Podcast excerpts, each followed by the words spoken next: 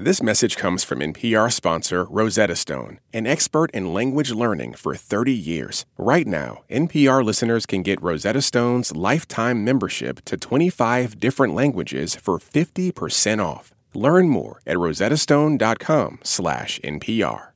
Stephen Flanagan is with us now to discuss this further. He's a senior fellow at the RAND Corporation and a former senior director on the National Security Council during the Obama administration. Stephen, welcome.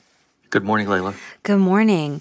So, as we heard, one of the big concerns since the start of the Russian war on Ukraine has been the possibility of escalation into a wider conflict, and that missile strike on a Polish village accident uh, appears to be an accident, but it elevated those fears. What did we learn from NATO's response to that incident and the process for determining whether the alliance has been attacked?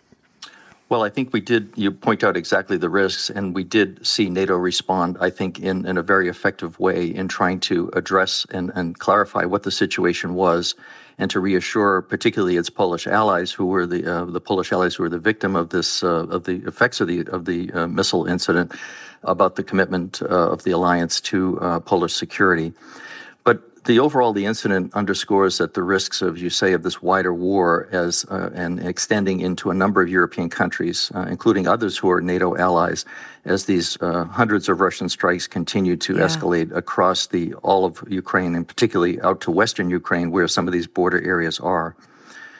But it, it uh, but the way the incident went down uh, underscores the need for close consultations with allies, but also with Ukraine, as we see, as your reporter just noted uh, some differences uh, between now Ukraine and the Polish and, and, U.S. assessment as to as to what exactly happened um, and whose air defense missile it was, or what, whether it was some other missile that perhaps the Russians had fired.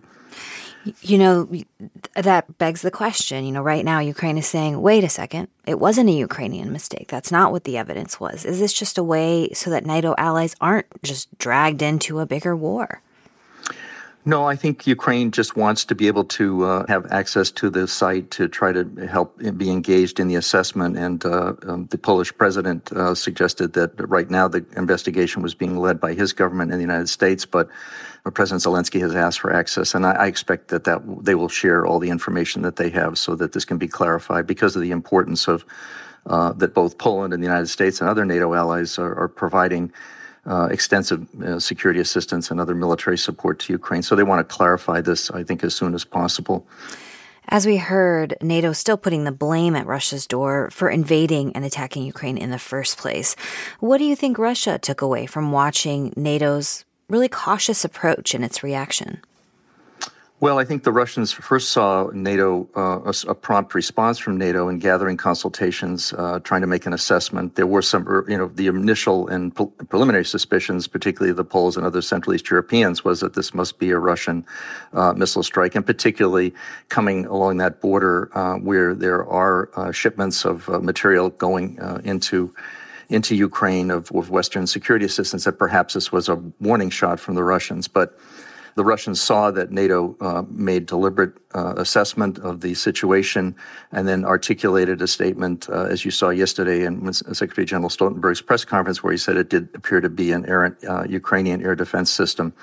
Nevertheless, the Russians try to capitalize this on suggest that, well, we see the, the hotheads uh, in the West are already trying to uh, stoke uh, further tensions and, and that, that, that, the West is trying to escalate this conflict. Mm. So a bit turning things a bit on its head. But I think, as your reporter noted, Secretary Stoltenberg said, make no mistake, who's responsible for this? Ukraine wouldn't be firing off uh, if, if, this is, in fact, an Ukrainian air defense missile that went errant.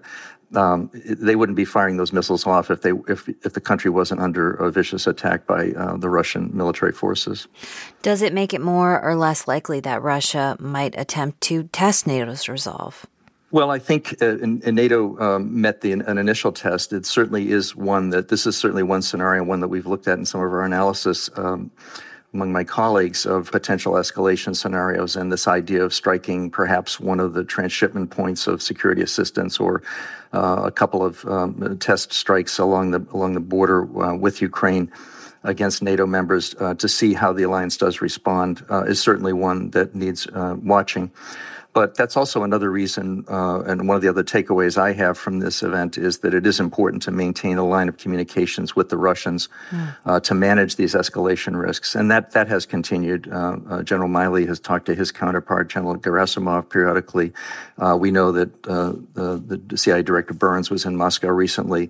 Um, there are other high-level ways of communicating and, and trying to manage uh, and ensure that this uh, fear that that uh, all the countries in NATO have uh, of a, of, a, wider war uh, doesn't emerge, even as the United States and, and the other NATO allies continue to support Ukraine in its effort to end the Russian Russian aggression. Now, Article 5 of NATO's charter regards an arms attack on one member as an attack on all. It's been invoked just once by the U.S. after 9 11. Could a missile falling on a NATO ally, errant or not, from Russia, be enough to invoke Article 5?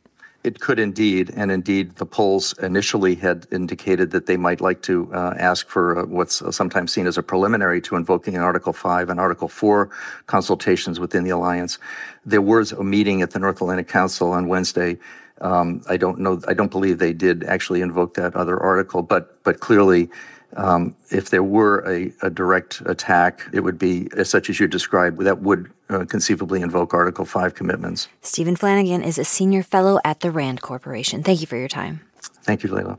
This message comes from NPR sponsor Charles Schwab with its original podcast on investing. Each week, you'll get thoughtful, in depth analysis of both the stock and the bond markets. Listen today and subscribe at schwab.com slash on investing or wherever you get your podcasts.